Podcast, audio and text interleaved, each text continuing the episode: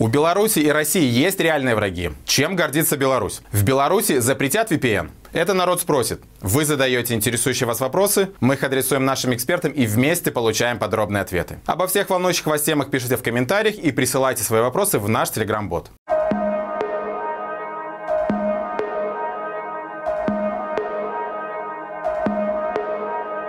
В Беларуси новая военная доктрина и концепция национальной безопасности. И несмотря на то, что согласно свежей версии документа, Беларусь – миролюбивая страна, которая никому не угрожает. В случае нападения врага на любое союзное государство, на какое именно предусмотрительно не уточняется, оно будет расценено как нападение непосредственно на Беларусь, что повлечет за собой крайне болезненные последствия для нападающего. С друзьями и союзниками Лукашенко вроде все понятно. Это такие, безусловно, ценящие свободы и права своих граждан страны, как Россия, Россия, КНДР, Зимбабве, Мьянма, Иран. А что насчет врагов режима? кроме самих белорусов, разумеется. Военная доктрина определяет в качестве недружественных страны Балтии, Польшу, Украину, Великобританию и США. И все они мечтают в самое ближайшее время напасть не только на Беларусь, но и на Россию и уничтожить две процветающие страны для жизни. Но так ли это? Наши зрители спрашивают, есть ли у Беларуси и России реальные враги? Для пачатку размовы варто сказать, что этот документ, военная доктрина еще не принята.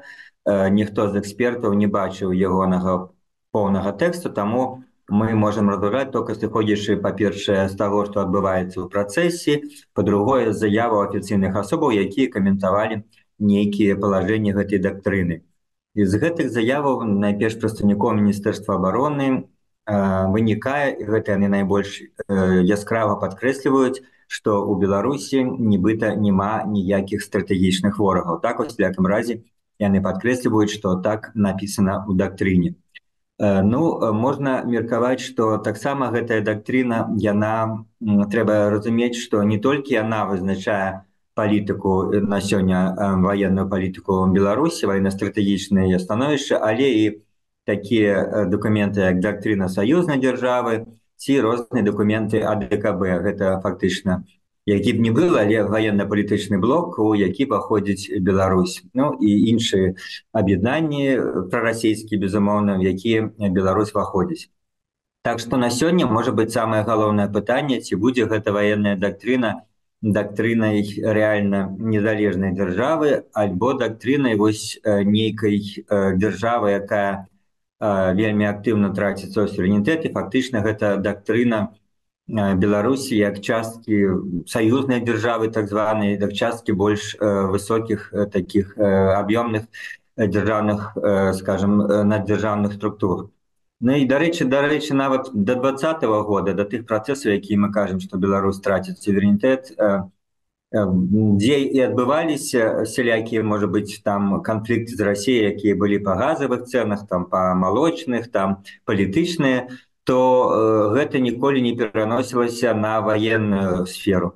Вот менавіта военной сферы у беларускіх военных і у беларускіх спецслужбаў з расійскімі была там ціша благодаць і абсалютная поўная еднасць і што нават прадстаўнікі нато памятаеш у девятнадцатом годзе что там неяк нават пакрыўдзіла там беларускіх дэмакратычных прадстаўнікоў на нейкай канферэнцыі калі у прадстаўнік нато заявіў што ну с военного пункту гледжання беларуская армія разглядаецца як частка расійскай арміі так оно было і до двадцатого года. Гэта узмацнілася і пасля двадцатого ці ёсць у беларусі ворагі? Но традыцыйны адказ быў что канешне няма і беларусі ніхто не пагражае ну акрамя россии якая паступова паглынае рознымі сродкамі рознымі шляхами наш беларускі суверэнітэт Ну але з пункту гледжання того калі паглядзець на сітуацыю больш скажем стратэгічна на фоне тых всялякіх скандальных публікацыяў то нямецкае выданне білки оно скандальна не таму что нешта газетчыкі прыдумалі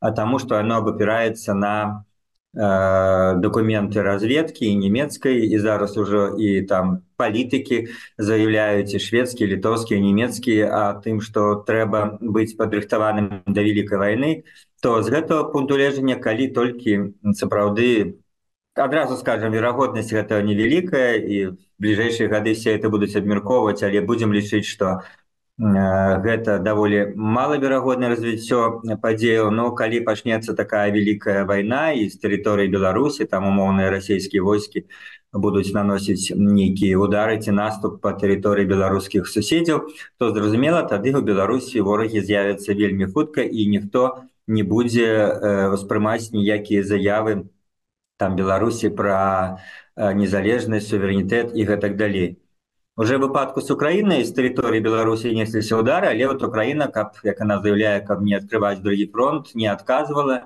не наносила удары в отказ по беларуси хотя ну, она наносит удары по россии там от москвы до белгорода до воронежа и гэта все лічыцца абгрунтаванымі на воюе с агрэсором з гэтага пункту гледжання на цалкам могла прыняць рашэнне і наносіць удары по беларусі тым больш што беларускія аб'екты некаторыя як напрыклад там мозырскі нафты перапрацоўчы завод вельмі хутка вельмі блізка ад мяжы і вельмі лёгка нанесці ему вялікую шкоду. Наши заходні заседі заўсёды падкрэслівалі вельмі важнасці неабходнасць беларускага суверэнітэта заўсёды выступалі за беларускую незалежнасць за ожидание тых беларускіх сілаў якія выступалі за далучэнне да еўрапейскіх структур ці просто за дэмакратыю беларусі у гэтым ёсць адказ незалежнасць беларусі она стратэгічна ну скажем патрэбна э, беларускім суседзям і ніхто не хоча каб тут была Росія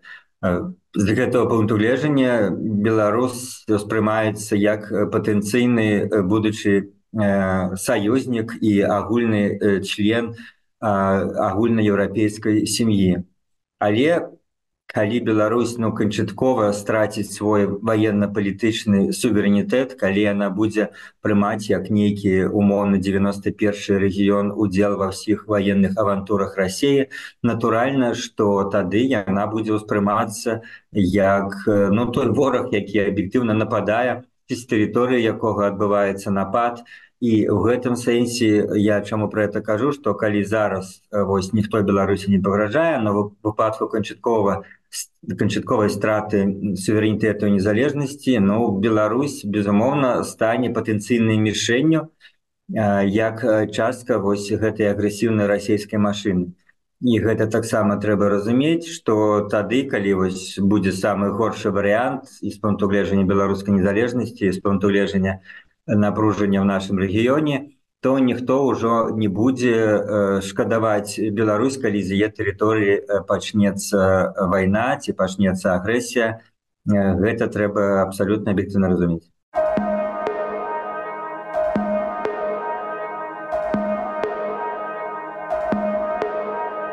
До 2020 года Беларусь, несмотря на диктатуру Лукашенко, коррупцию, кумовство и контроль государства, демонстрировала вполне себе качественные показатели в производстве всевозможных товаров и услуг. Последние три года конкурентоспособность страны для жизни неумолимо снижается. Белорусы массово уезжают из страны. IT-сфера и медицина разрушены. Отрицательный отбор среди чиновников и прочих управленцев приводит к тотальной закредитованности и банкротству госпредприятий. А непроизвольное самовозгорание автобусов МАЗ на улицах российских городов уже стало недоброй традицией. Но остались ли в Беларуси, доведенной гарантом стабильности до абсолютно нестабильности качества почти во всем, производство или сферы, имеющие явное конкурентное преимущество? Вопрос от зрителей Маланки. Чем еще может гордиться Беларусь? На самом деле гордиться Беларуси все еще есть чем, э, начиная от э, достаточно уникальных технологий сохраненных. Просто эти технологии надо искать не на МАЗе, э, а, например, на Белазе или на МЗКТ. Там действительно существуют уникальные специалисты, Э, ну, главное, это, конечно, не сами машины, а люди, которые их делают, разрабатывают, инженеры. Э, этим инженерам, правда, не хватает каких-то менеджеров э, и нормального управления, чтобы все это сделать действительно прибыльным. Но, тем не менее, продукцию, которую они производят, действительно можно назвать уникальной и вполне себе потенциально востребованной. Просто сейчас БелАЗы продаются людьми, которые не очень заинтересованы в их продаже. Э, а если вот эти продажи наладить, то уверен, что э, БелАЗ ждет довольно хорошее будущее. Э, в сфере производства продуктов питания в Беларуси все довольно хорошо. Да, сейчас мы поставляем продукты питания в основном в Россию, но это происходит из-за санкций, из-за специальных ограничений Евросоюза, внутренних. Они защищают своих фермеров. Уверен, что, опять же, если бы решились политические вопросы, то наши сельхозпредприятия особенно животноводческие предприятия, они могли бы э, конкурировать, э, ну, если не на самом высоком уровне, то вполне себе на высоких уровнях. Эм, ну и вообще я скажу, что э, главный уникальный или главный конкурентоспособный ресурс Беларуси – это, конечно, ее люди, люди с высоким человеческим капиталом. Такие товары, как древесина, есть э, практически во всех странах мира, э, поэтому главный вопрос, он именно в человеческом капитале. Э, где найдется предприниматель, который сможет найти хороших работников, которые произведут качественный стол, и затем предприниматель сможет хорошо этот стол продать, найдя покупателей. Вот в плане человеческого капитала в Беларуси как раз пока что все в порядке. Э, правда, к сожалению, в последнее время э, власти как-то кажется, что делают э, все, что они могут, чтобы этого человеческого капитала лишиться.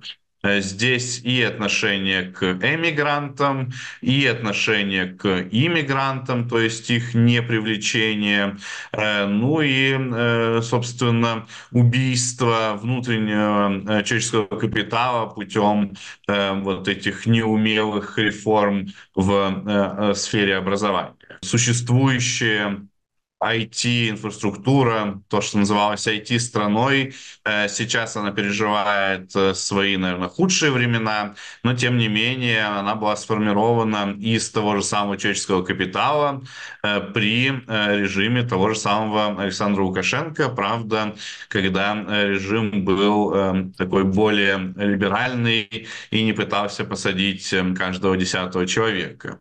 Э, возможно ли в будущем повторение такого? Э, Наверное, возможно, если э, как-то удастся всем сторонам перевернуть страницу, как это называется. Но тут это не только про гражданское общество, но и про власти. Власти пока что не готовы перевернуть страницу, но наверняка в каких-то сценариях мы можем предположить продолжение режима Лукашенко рынка, к сожалению, еще на годы, э, может быть, десятилетия. А это значит, что вырастет новое поколение. Если новое поколение не трогать и не кошмарить, э, то оно вполне может э, развивать свой человеческий капитал, тут э, сейчас, наверное, главный вопрос э, не к биологии рожденных в Беларуси людей, а именно к государству, чтобы государство дало возможность, не мешало этому человеческому капиталу расти и развиваться. Потому что я напомню, что там идеи про какую-то обязательную отработку для всех на 5 лет, на 7 лет, которые витают сейчас в голове Александра Лукашенко, это как раз те самые идеи, которые могут серьезнейшим образом ударить именно по человеческому капиталу.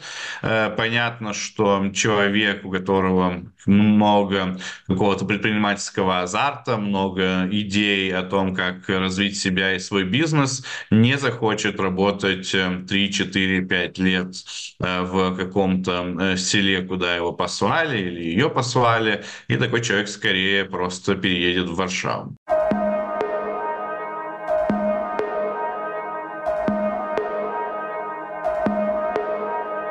Смотреть и читать независимые медиа, находясь на территории Беларуси, не только небезопасно, но и сложно. Сайты большинства негосударственных медиа заблокированы и доступны лишь через VPN, чьими услугами и пользуются белорусы для доступа к правдивой информации о происходящем в стране. И вот режим Лукашенко, по всей видимости, начинает крестовый проход против VPN-сервисов и готовится к фильтрации интернета. Программа действий по максимальному усложнению доступа белорусам к независимым информационным ресурсам изложена в документе под названием «Комплексный план мероприятий, направленных на принятие эффективных мер по противодействию киберпреступлениям населением, профилактики их совершения, повышение цифровой грамотности населения на 2024 и 2025 годы. Повышать цифровую грамотность населения, вероятно, будут, как всегда, очередными запретами. Подписчики Маланки спрашивают, запретят ли в Беларуси VPN?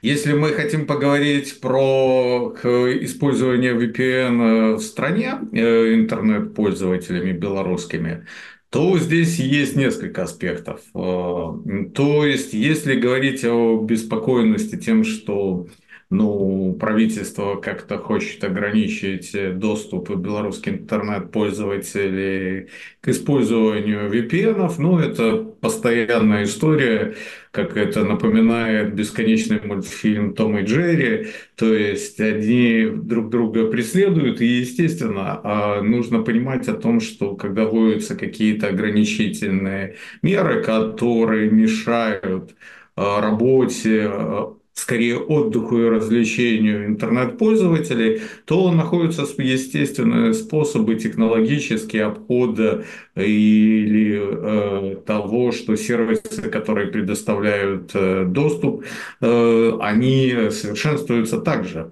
Ну и это можно смотреть о том, что просто ограничительная практика, она достаточно неэффективна и э, для экономики, и для развития интернета в стране. Это пример соседней Российской Федерации, потому что там существует большое количество ограничений для как раз э, сервисов VPN, потому что они ограничивают доступ к социальным сетям, к которым белорусские интернет-пользователи большую часть времени имеют доступ.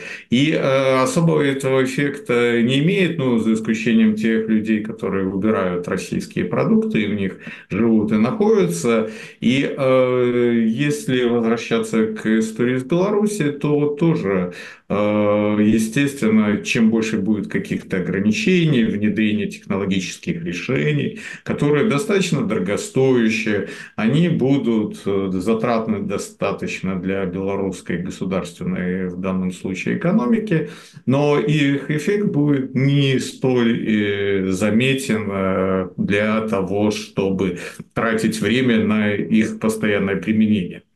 Также если рассуждать дальше, то э, для чего же используется VPN и процент тех людей, которые отвечают в вопросах, что они используют э, VPN-сервисы. Э, например, эм, если говорить по результатам опроса белорусских интернет-пользователей в стране и за рубежом, то в октябре прошлого года не используют VPN. Э, в стране назвали 46% респондентов, э, белорусские интернет-пользователи за рубежом 39%. Используют VPN только для работы в стране 12%, за рубежом 19%. Ну, это во многом можно объяснить тем, что белорусская интернет-аудитория за рубежом это зачастую IT-специалисты, и э, далее, если использовать VPN только для личных целей, здесь в стране 25%, за рубежом 23%. И э, используют VPN для работы личных целей, то в стране 17%, за рубежом 20%. Важно обратить на гендерное различие в использовании VPN-сервисов, и оно эм, достаточно большое, на наш взгляд. Э, то есть разница составляет не использование, не использование. То есть женская интернет-аудитория э, говорит то, что они не используют VPN-сервисы, это составляет 40, сейчас 8,3%, а мужская 44,3%. Ну, то есть 4% разницы. Ну и, естественно, достаточно важно а, поговорить, для чего же используют люди, те, которые используют VPN-сервисы. И тут интересная вещь, что это не те вещи, которых, скажем так, опасаются текущее правительство, потому что прежде всего люди отвечают, что они используют доступ к заблокированному потоковому контенту. А это что имеется в виду? Видеосервисы, игры и так далее. То есть, условно говоря, если мы будем продвигать запрещение VPN и дальнейшие их ограничения, то оно коснется всех, и Netflix не смогут пользоваться, условно говоря, никто, ну и, впрочем, какими-то сервисами, вот как я сказал, игровыми или какими-то другими видеосервисами. В августе 2020 года, когда была нарушена связанность белорусского интернета, отдельные международные организации считают, что это был даже интернет-шатдаун, а дорогостоящий и проблематичный во всех смыслах для страны, а белорусские интернет-пользователи, например, активно использовали псифон, и использование псифона в Беларуси а, достигло уровня использования Варайна. Страна, в которой вообще один из самых глобальных лидеров, скажем, в использовании мер по, по ограничению доступа интернет-пользователей каким-то международным и глобальным сервисам, и там постоянно это многомиллионное использование психона, и белорусы достаточно быстро достигли этой цифры. Но сейчас, когда произошел, как э, власти говорят, сбой, э, мы склонны думать о том, что были какие-то меры по ограничению доступа. Третья сторона считает, что все-таки был YouTube шатдаун э, в новогоднюю ночь, то использование псифона увеличилось там на тысячу подключений. Условно говоря, если вот все время эта цифра находится на уровне порядка 50 тысяч, то когда случился сбой, она увеличилась ну, там, до 51-52 тысяч. Вот, и э, к тому, что это, можно сказать, что для того, чтобы получить доступ к необходимой информации, люди найдут различного рода способы. Это главное, чтобы им эта информация была нужна, важна, и они были заинтересованы в их получении. А, ограничительные меры, они не приносят успеха, создают вред, и они только могут служить э, поводом для каких-то репрессивных действий в отношении интернет-пользователей.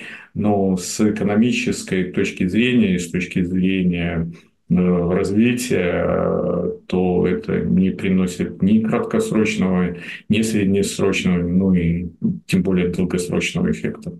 Вы смотрели проект Маланка Медиа «Народ спросит». Задавайте вопросы в комментариях к данному видео и присылайте в наш телеграм-бот. На каждый интересующий вас вопрос мы обязательно найдем ответ. Жмите на уведомления, чтобы не пропустить новые выпуски. И подписывайтесь на канал, если вы еще этого не сделали. Спасибо за поддержку Маланки лайками, просмотрами и комментариями. Обязательно посмотрите наш итоговый воскресный выпуск новостей. Ссылка в описании. Живе Беларусь и слава Украине!